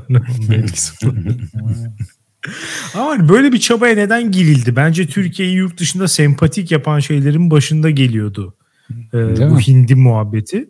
Ben bunu aşağılayıcı bir şey olarak görmüyorum. Bilakis olumlu bir özellik olarak görüyorum. Ben bunu aşağılayıcı bir bence. şey olarak görmüyorum. Bilakis bizim aşağılık kompleksimiz olarak görüyorum. Biraz öyle bir şey. oldu yani. Evet biraz öyle oldu gerçekten. Yani ben de başta birazcık e, muhafazakar damarım bas e, şey yapmıştı. Niye Turkey'de kalmadık diye. Şu an fena gelmiyor bana nedense ya. Yani böyle bir Ya bir de böyle bir ülke var mı? Hani her dilde ben kendi şeyimi kullanacağım diyen. Hani Ya her mesela şöyle bir şey var tabii mesela yani. Amerika e, böyle bir şey diyebiliyor mu mesela? Hani bana Türkçe'de de United States of America diyeceksiniz. Derse der bizim çıkışımızdan anladığımız kadarıyla. Evet. Ha, ama diyebilir. bizimki şey ama ya, hani muhtemelen- garip olmaz mı bu? Hala biz şöyle yaptık. BM'de adımızı değiştirdik. BM'de adımız Turkey'di. Türkiye yaptık. Evet Yani- ve Yani dolayısıyla Çek, İngilizce Çek. Republic'ti. Çekya yaptık. Yani mesela Fransızlar Amerika'ya Etazuni diyorlar ya. Yani ona bir şey diyemezsin abi. Yani Birleşik Devletler diyorlar. E, Fransızlar, Fransızlar bana bunu Türkiye'ye ne diyor? Türk- Türkiye diyor şu an. Evet. Ona devam Onunla ediyor. on devam edecek abi evet. Yani biz o zaman sadece İngilizce uluslararası değişti. evet tabi tabi aynen. Yani bundan sonra bize Türkiye diyeceksiniz diyorlar. Türkiye demeyeceksiniz diyorlar. Çünkü İngilizce şey ya dünya dili, ana dil falan filan. Anladım. Bilmiyorum şu aralar bana çok kötü gelmiyor. İnsanların ağzında Türkiye lafını duydukça böyle bir hoşuma gidiyor. Ulan Türkiye diyeceksiniz falan. Milli gurur mu oluştu bilmiyorum ama. Ya bence gereksiz bir çaba. Sanki Türkiye ismi de çok bir şey de yani. Kardeşim Türkiye de güzel ya aynı şey. Ne farkı var yani? Yani ondan da rahatsız olmuyordum açıkçası. Ee, bir diğer hoşuma giden haber. Bunu ben özellikle çok hoşuma gitti. Ee, İsveçli mühendisler bu araba e, güvenlik testlerindeki e, şeyler var ya bebekler var çarptırıyorlar böyle Evet. işte dağılıyor falan. Onların kadın versiyonlarını yaptılar ilk defa. Ve bunun 2022'de yapılmış olması kadar e, geri olduğumuzu düşünmüyordum ben dünyada. Çünkü güvenlik testleri hep erkek fizyolojisine göre yapılıyor ve e, kazalarda kadın ölüm oranları erkek ölüm oranlarından çok daha yüksek. Hadi Çünkü ya. evet ya bu inanılmaz bir şey ya. Ya bunu ben duyduğumda böyle çılgına dönmüştüm. Nasıl ya falan diye. Burada Çünkü- iki soru geliyor aklıma Ömer. Lütfen devam et bir şey diyordun. İşte bunu diyecektim ya. Yani Hı. 2022 yılına kadar insanoğlu güvenlik testlerini nasıl sadece erkek fizyolojisi üzerinden tasarlar arabalardaki. Birinci soru erkek fizyolojisi nedir? Ee, kilo olarak mı hani daha yüksek kiloları mı oraya koyuyorlar? Yani hani oradaki o bebeğe penis mi takıyorlar? Hayır Erkek- herhalde kas göğüs yapısıyla, yok falan. göğüsle Evet. falan yani bunlarla alakalı bir durum var. Yani Ya erkek- boy herhalde en şeyi. Çünkü ortalama alınarak üretiliyor ya o şeyler. Hı. ama mesela Ee, muhtemelen vücudun ağırlık merkezi de farklı yerlerdedir. O da olabilir evet ama hani temel değişkenin ben herhalde boy olduğunu düşünüyorum.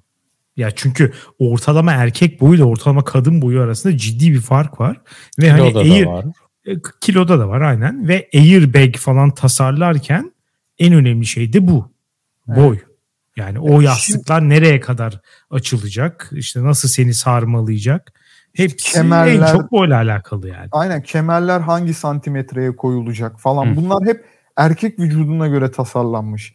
Kadın e, şeyler, denekler erkek vücudunun bir tık küçültülmüş hali olarak şey yapılmış 2022 yılına kadar. 2022'den itibaren İsveçliler sağ olsunlar e, kadın fizyolojisine göre de şey yapmaya başlıyorlar. Bir dakika şu an yine kafamı karıştırdın. 2022 yılına kadar erkek fizyolojisi boy kiloda yüksek. Hani kadın Evet. fizyolojisi de biraz bunların düşüğü gibi Atıyorum yüzde üç testler yapılıyordu diyorsun galiba şu an. Hayır mesela atıyorum bir kadın ol- olarak şey yaptıkları şey de e, erkeği alıyor yine yüzde üç küçültüyor. Bu da işte kadın ortalamasıdır falan diyor. Aynı bebeği kullanıyor. Aynı oyuncak bebeği kullanıyor.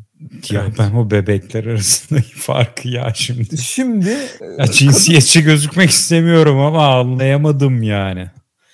Hani boy kilonun ötesinde hadi tamam göğüs e, belki devreye girebilir burada önemli ölçüde ama kas yapısı falan olabilir. Şimdi Yani göğüs ölçüleri de kadınlar arasında son derece değişken. Dolayısıyla burada o araba yapımcısının erkek vücudu ve kadın vücudu diye neyi bize sunduğunu çok merak ettim. Bu olayın üstüne gideceğim. Ya ama bak şunu da söyleyeyim. e, çok özür dilerim böldüm. E, bu güvenlik testlerinin erkek bebeklerle yapılması yüzünden trafik kazalarındaki kadın ölüm oranları erkeklerden daha fazlaydı ya. Buna inanmıyorum. Bu da ikinci söyleyeceğime Hmm. getiriyor. Bence oradaki ana faktör şu. Arabayı kullanan kişi çalışmalar gösteriyor ki kaza anında direksiyonu kendini koruyacağı yöne doğru çeviriyor. Yani genelde sol diyelim. Çarpacak sol. E, İsveç bile olsa genel olarak tüm dünyada erkekler genelde kullanıyor arabayı hala. Hı hı. Ölüm oranları belki bu yüzden kadınlarda yüksek olabilir. Erkekler bir bencillik hali içinde son anda kendilerini koruyacak biçimde direksiyonu kırdığı için kadınlar daha çok ölüyor olabilir trafik kazalarında. Bence bunun muhakkak etkisi vardır. Artı e, boy ciddi bir şey bence burada. Yani işte örneğin 1.75 ortalamaya göre yaparsan e, 1.55 boylu birisi o airbaglerden sıyrılıp kafasını vurabilir veya işte camdan dışarı şey yapabilir.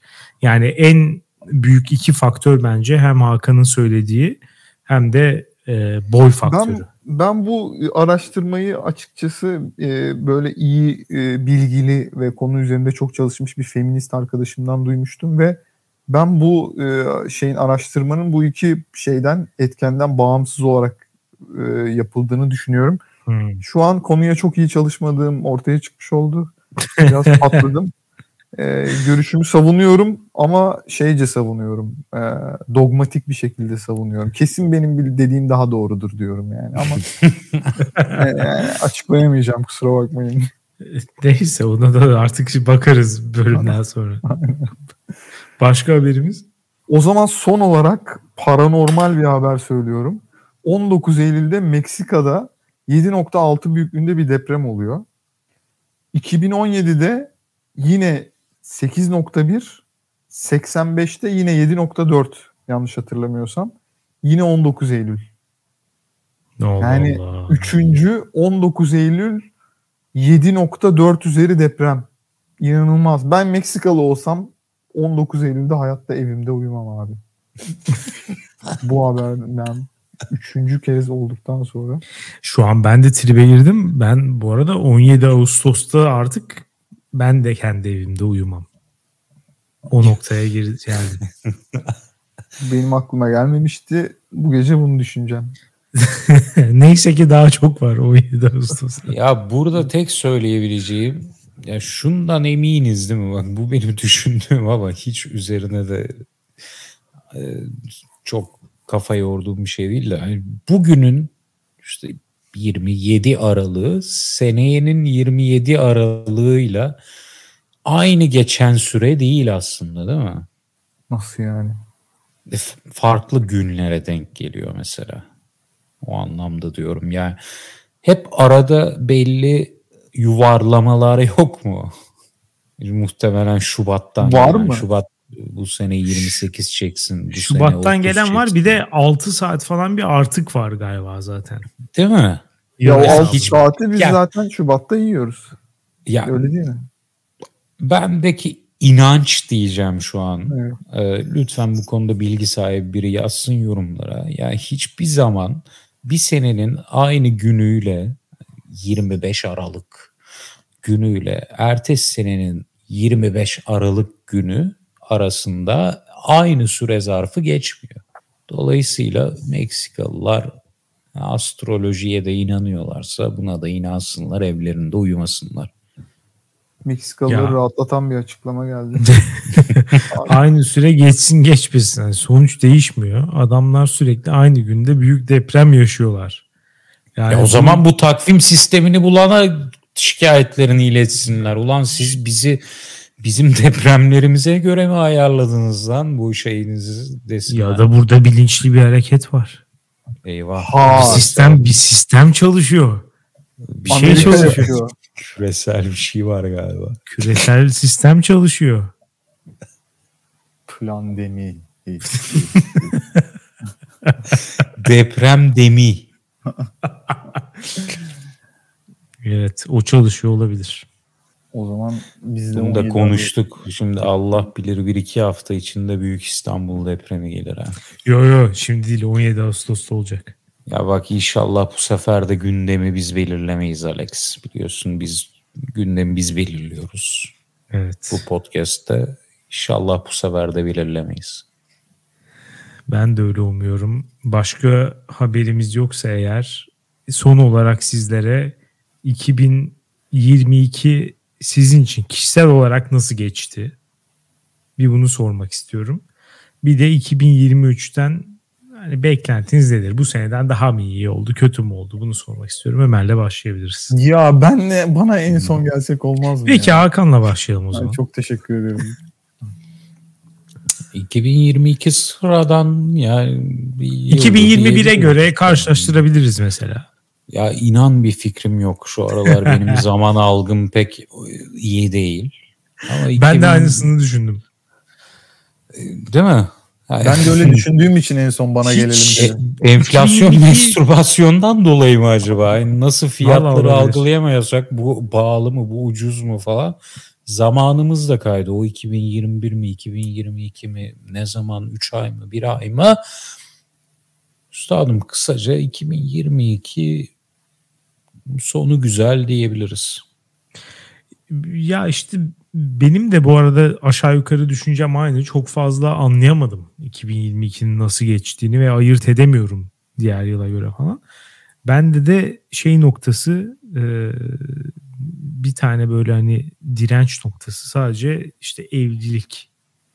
Sadece onu alıyor. Onun öncesinde bir şeyler var. Sonrasında bir şeyler var falan. 2022 o benim için ama ilk kısmı yok falan. Böyle bir anda gelmiş gibi hissediyorum. Ee, benim yılıma bu damga vurdu. O yüzden hani kötü geçmedi. 2021'den bir tık daha iyiydi sanki. Ee, 2023'te daha da iyi olur diye umuyorum. Bana e, geçen programı hatırladım. E, 2021'in çok kötü geçtiğini söylediğimi hatırladım. Şu an e, 2022 benim için de muhtemelen 21'den daha iyi geçti. Ama bunu söyleyip de 2023'ü bok etmek de istemiyorum. Yani genelde öyle oluyor çünkü. Ya iyi gidiyoruz abi falan dediğin zaman dibi görmeye başlıyorsun. Böyle büyük bir şekilde aşağı doğru gidiyor grafik. Rehavete Ondan kapılma korkuyorum. Ömer. Aynen. Onun için böyle bu şekilde carry on Ömer. Ömer çok çok teşekkür ederiz geldiğin için. Ben çok teşekkür ederim. Çok eğlendim. Çok mutlu oldum yine. Çok sağ ol. Şimdiden herkese iyi seneler diliyoruz. Haftaya salı görüşürüz. Güle güle.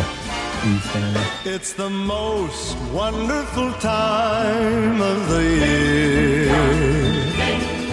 With the kids jingle belling and everyone telling you be of good cheer.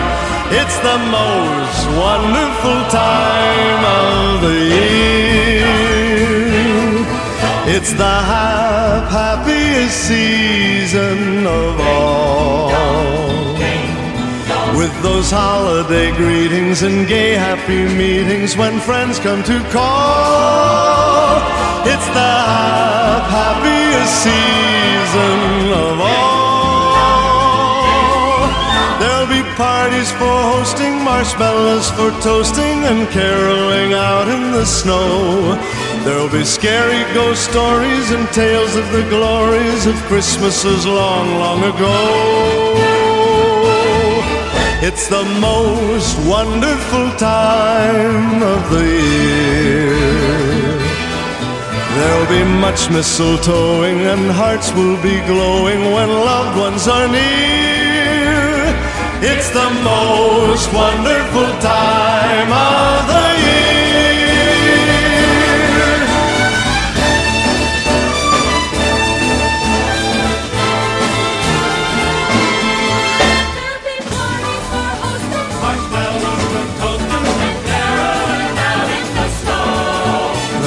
Scary ghost stories and tales of the glories of Christmases long, long ago.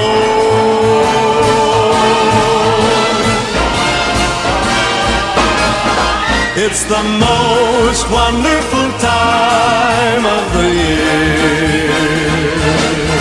There'll be much mistletoeing and hearts will be glowing when loved ones are near. It's the most wonderful time. Yes, the most wonderful time. Oh, the most wonderful time of